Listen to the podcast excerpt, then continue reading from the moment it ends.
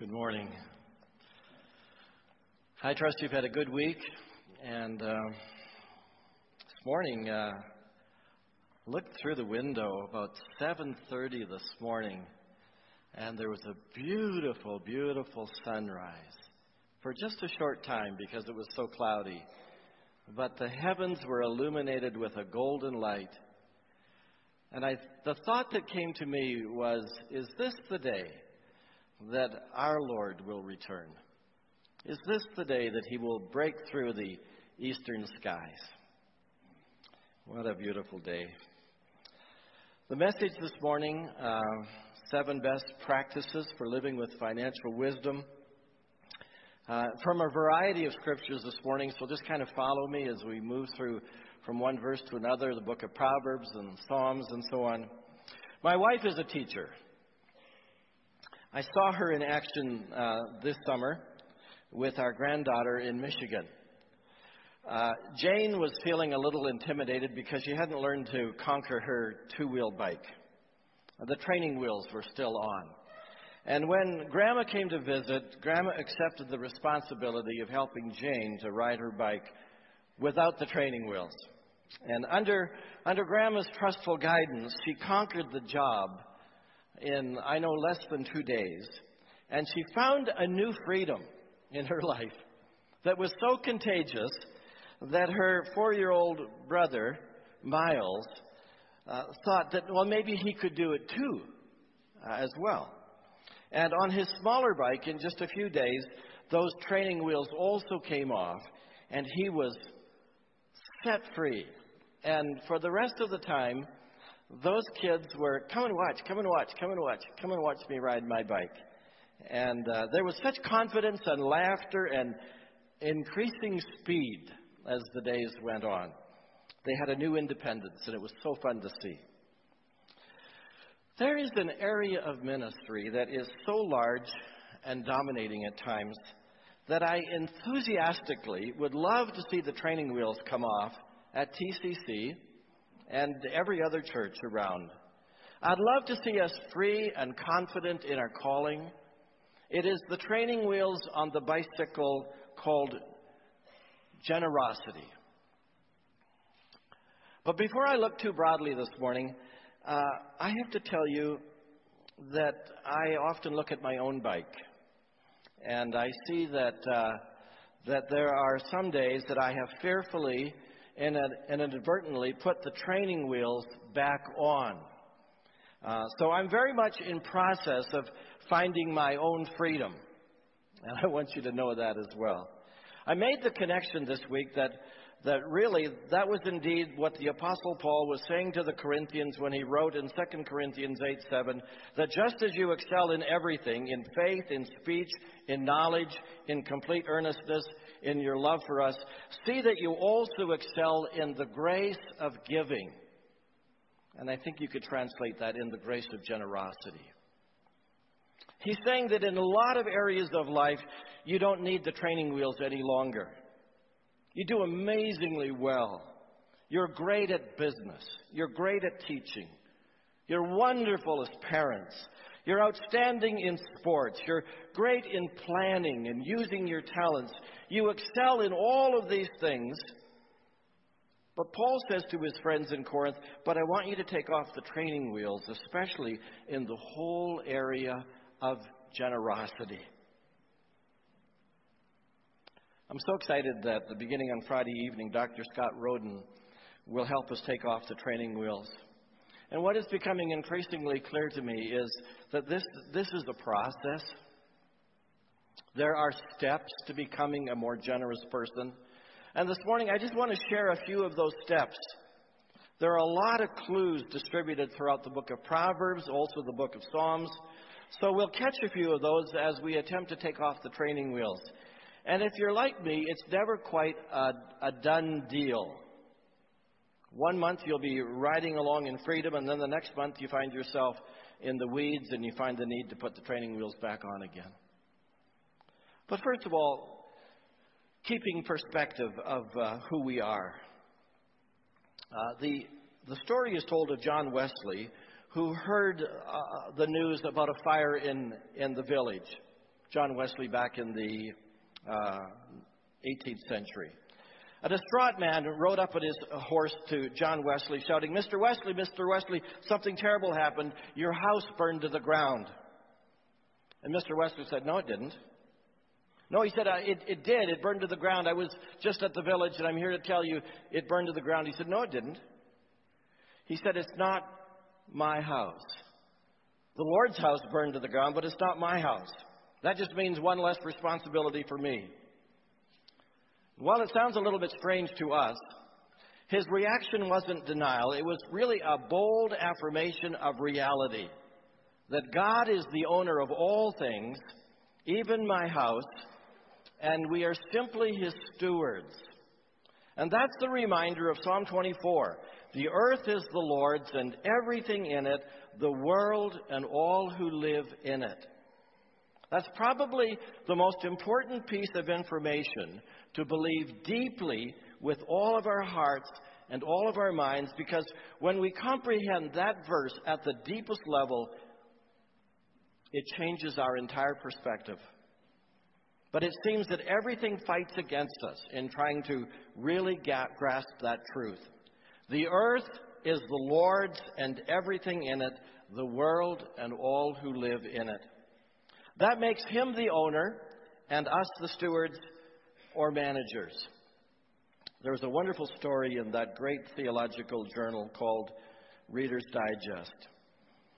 A traveler between flights at an airport went to a lounge and bought a small package of cookies. She sat down and she began reading her newspaper, and gradually she became aware of a rustling noise just from behind her newspaper over to her left. She was flabbergasted to see a neatly dressed man helping himself to her cookies. Not wanting to make a scene, she leaned over and took a cookie herself. A minute or two passed, and then came more rustling. He was helping himself to yet another one of her cookies. So she grabbed another one. This went on until they were down to the last cookie, which the man broke in two shoved half to her, and he ate the other half.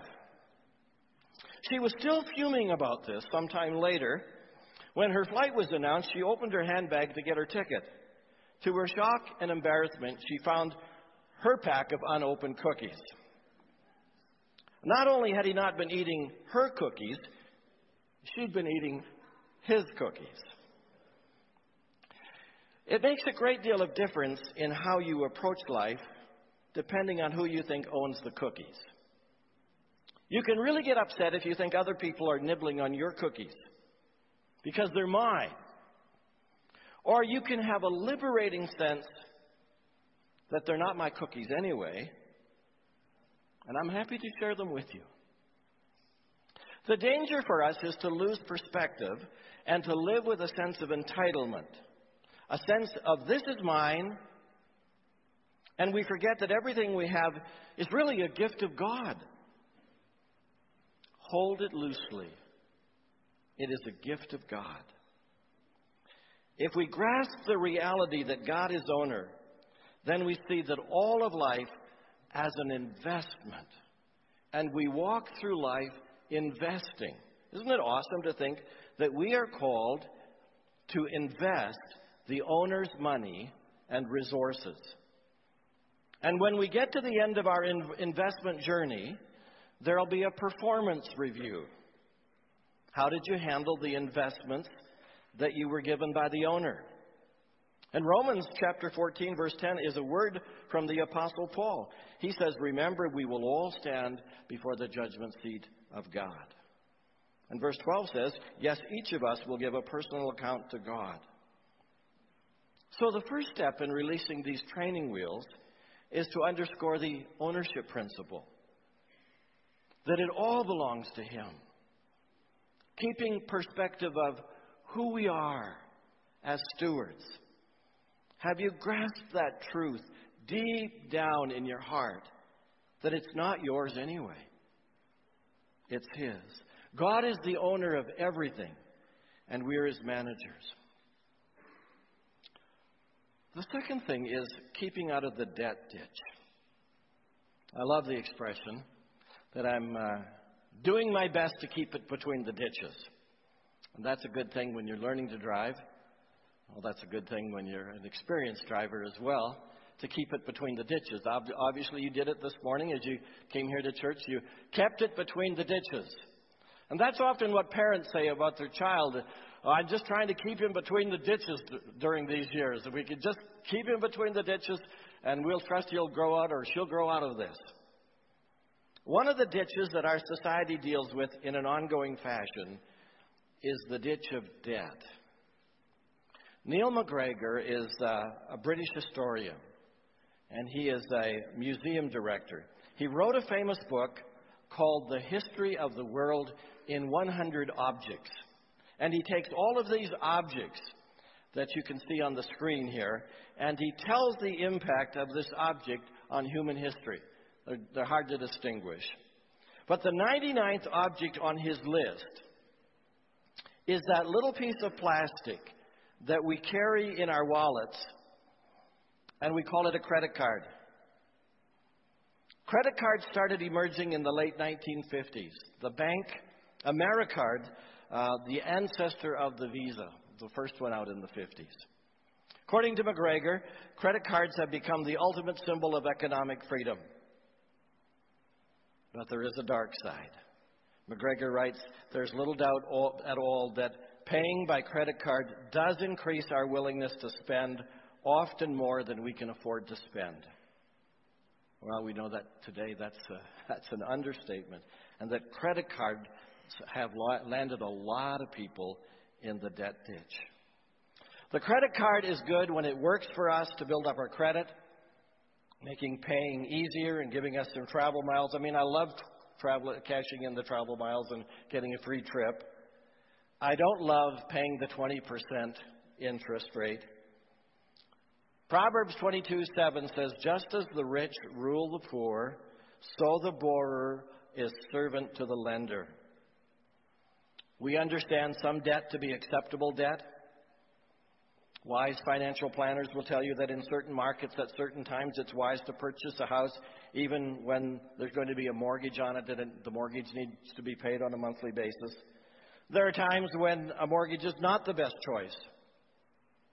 Credit card debt, when not paid off on a monthly basis, is devastating because the interest rate, rate may run from 18 to 25 percent by paying only the minimum monthly payment. A debt of $10,000 may end up costing you five times that amount or more and take years and years and years to repay. We should put a little sticker on our credit cards. This may be hazardous to your financial, emotional, and spiritual health. Every time we take it out, we take a look at that. Why does debt send up a red flag for all of us. Because it's like an octopus with eight arms. And those arms put the squeeze on us. They squeeze out freedom and peace. They disrupt the family. They restrict what we can do and what we can't do. It keeps you from responding to some of the needs of your own family, to your friends, to God, and to the way you would want to live your life. It's a ditch. And if you need help to move out of debt, there are courses you can take, there are counselors you can talk to. Debt takes away our freedom, it causes great stress, it causes relational challenges between spouses. Proverbs 22 7 Just as the rich rule the poor, so the borrower is servant to the lender. Debt puts us into the ditch. Thirdly, keeping a lid on our wants. I read about ticks the other day. Interesting how they can get on your body. If you brush, brush against some foliage, if you walk in a forest, bushes that have a tick on it, they can fall on your neck, they can fall on your shoulder, they can get on your legs. They don't jump, they just fall. They fall on you. Ticks are called the overeaters of the insect world. Ticks are gluttonous. And when they latch onto you, they can't stop. They put in their tentacles and they start extracting their, your blood. And they can't stop. They balloon seven to ten times their normal size. They're utterly transformed. And then they drop off, so full, so gluttonous, so swollen, they, they fall onto the ground, and literally they can't move for hours. They're so bloated they can't move. And we would like to say, Enough already! Stop eating on me! Get off my body!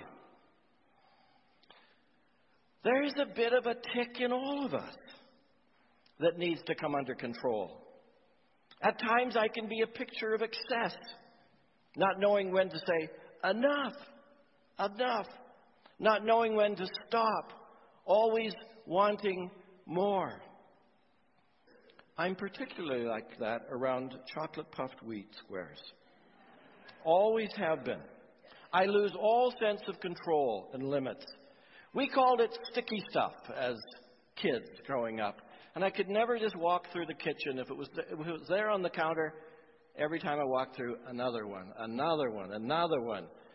Uh, they're so good.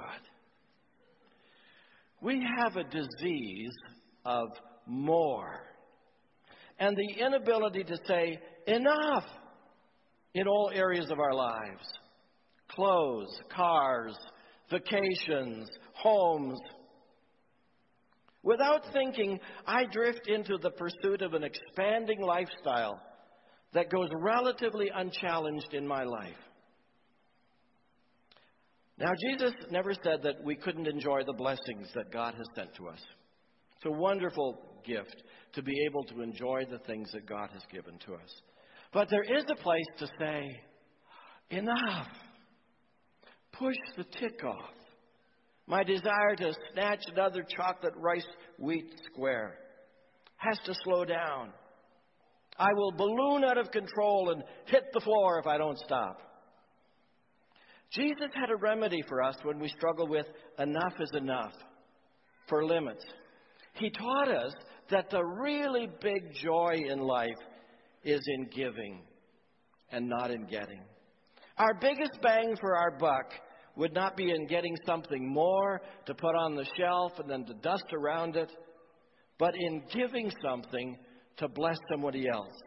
It's more blessed to give than to receive. I love what one writer said. What if you were to say, as of today, I am declaring I now have enough. I will not seek to raise my standard of consumption. I will not try to keep up with the Joneses anymore. In fact, I will declare the Joneses the winner. I will congratulate them. Where I'm living now, this level of consumption is enough. From now on, if God brings more revenue my way, if God raises my income, I will seek to increase my giving and not my acquiring. You know, there's actually a verse in Proverbs that talks about leeches, not ticks, but I think they're pretty close. Proverbs 30 the, the leech has two suckers that cry out, More, more. Keeping a lid on our wants, it's time to say, Enough.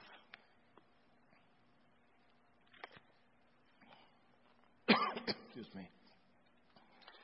Fourthly, we keeping current with a plan. We uh, take the training wheels off when we follow a plan that allows us to be generous in all of life. I came across a wonderful little video clip this past week about the Christians living in uh, Mizoram, the Indian North Indian state of Mizoram. And they have a beautiful phrase to express the way that they give to God. They call it Bufai Tham. And it means one handful of rice at a time. And here's how it works families in the church set aside a portion of rice at every meal for God. And when they collect enough rice, they donate it to their local church. And the church turns around and sells the rice to generate income. And so we're just going to put that video on. It's just going to be a, about a minute long.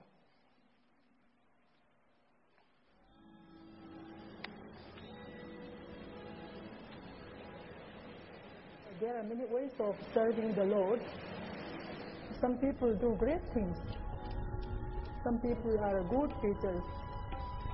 Some people contribute lots and lots of money. But when we talk about this handful of rice, it is very humble. The service is done in the corner of the kitchen that nobody sees. But God knows. God bless.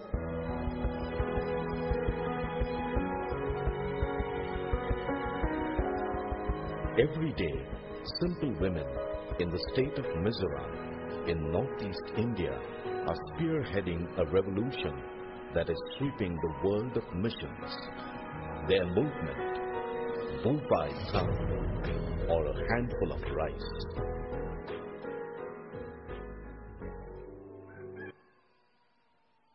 Thank you. They have a plan. They have a plan to reach their, their province, their state for Christ. We talk about a 10 10 80 plan.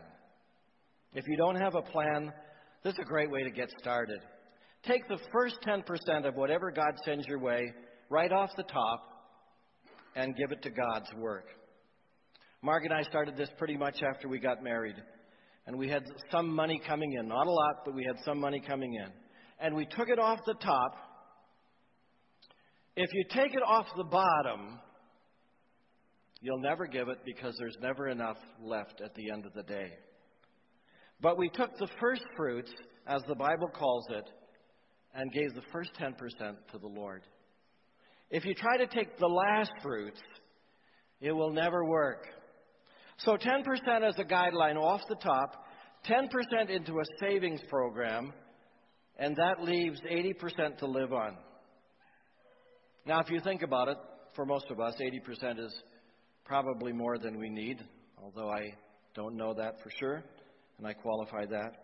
But ask God to lead you in how we handle all of what God gives to us. We could enter into the discussion of whether 10% is the New Testament guideline or the Old Testament guideline. Actually, the Old Testament was a whole lot more because there were different kinds of tithes. In the New Testament, we see 10% as the tithe, as the foundation, kind of the place to start in being generous with our resources to God. But what a blessing to say, God, it's all yours. I want to be generous and honor you with all of my resources. Sometimes I'm going to step out and give, and I'm not even sure where it's coming from to, to be able to make that commitment. Sometimes God wants us to do that. Other times we're simply faithful to, to give out of the resources with which God has blessed us. So having a plan, keeping current with a plan. Fifthly, keeping watch over the poor. I'm so glad that TCC has some specific ways in which we can keep watch over the poor. We know, like any church, we can't do it all ourselves, but we can do something. And we've elected that one of the things we can do is sponsor children with Compassion Canada. Another 31 children sponsored last Sunday. Thank you for your generosity.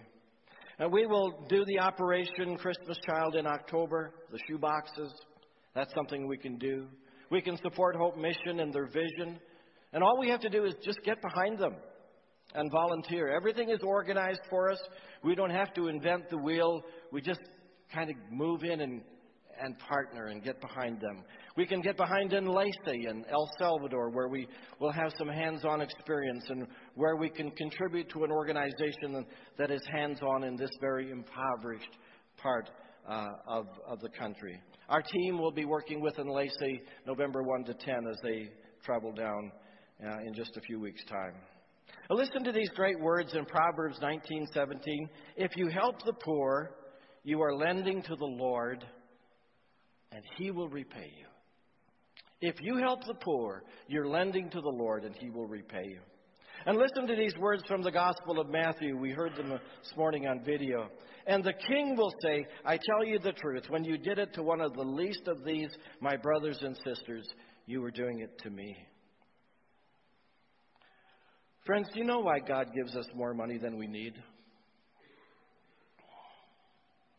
It's so we can give generously. We often think, well, it's just a huge blessing from God that He's given me all of this. And it is. You might also say, this is a real test from God in how He has blessed us. And what will we do with it?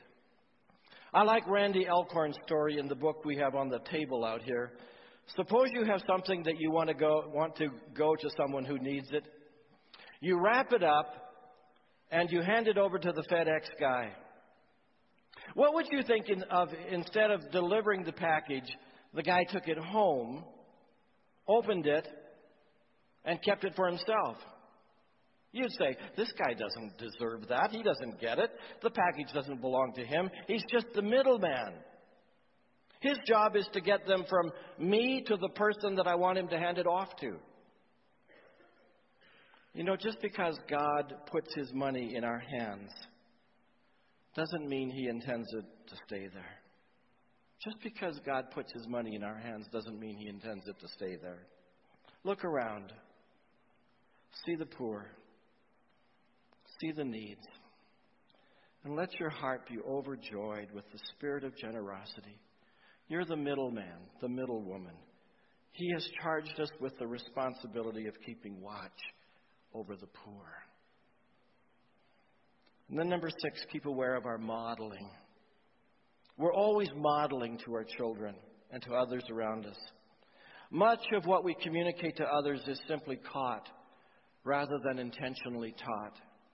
Psalm 34:11 says, "Come, my children, and listen to me, and I will teach you to fear the Lord." We didn't talk much about giving in our home as I was growing up. I know that my dad and my mom, they gave to the Lord, I know that. But we didn't talk about it. I I didn't I don't know if I heard much from the pulpit as well in those days.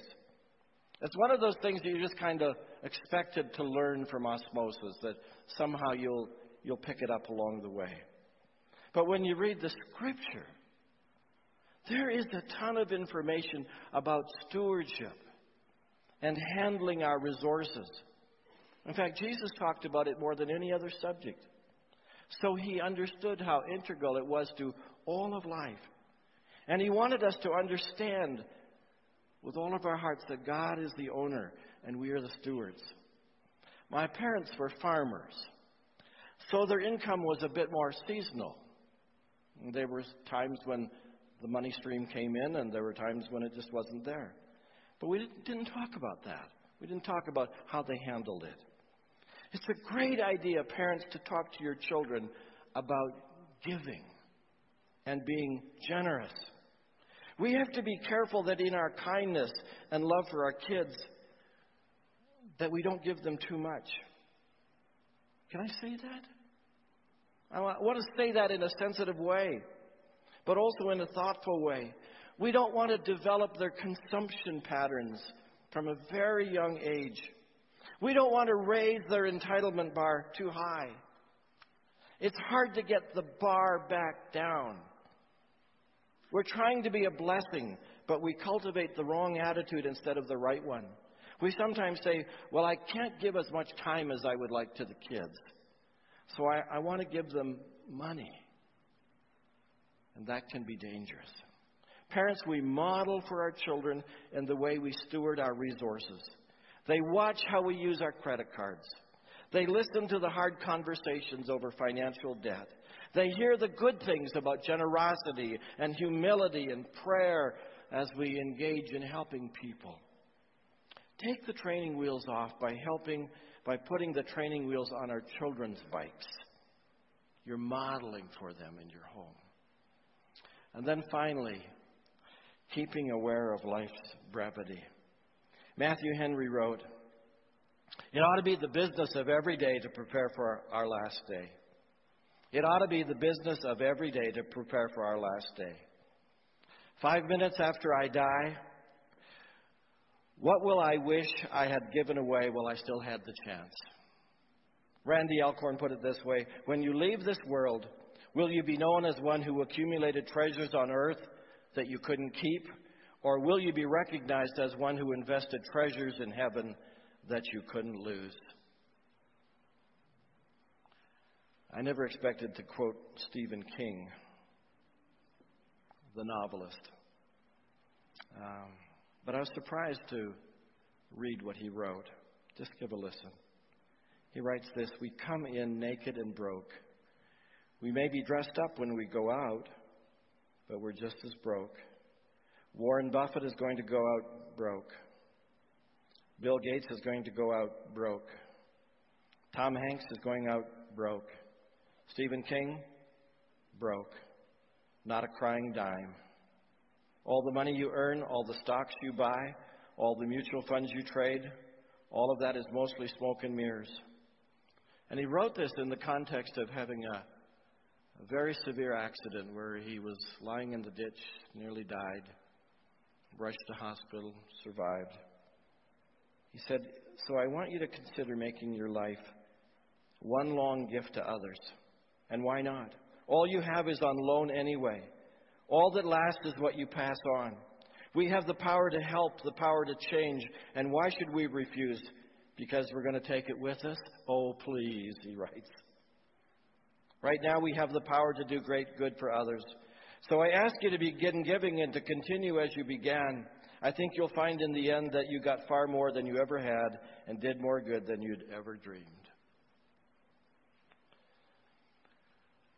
I've been at the bedside of many people as they said goodbye to their loved ones and to their time in this world. Never yet have I heard anyone say, I'm so glad my financial portfolio is so large. No, almost always the conversation is about God, about His love, about His grace, about His forgiveness, about His guidance in life, the blessing of family. Here's what Jesus said about our final audit When someone has been given much, much will be required in return. And when someone has been entrusted with much, even more will be required. Life is brief, it's soon over. We have an opportunity while we have life and breath to say, Lord, all we have is yours. We have an opportunity now to live in that perspective in that stance, Lord, it's all yours. Help me be a faithful steward. Would you stand with me, please?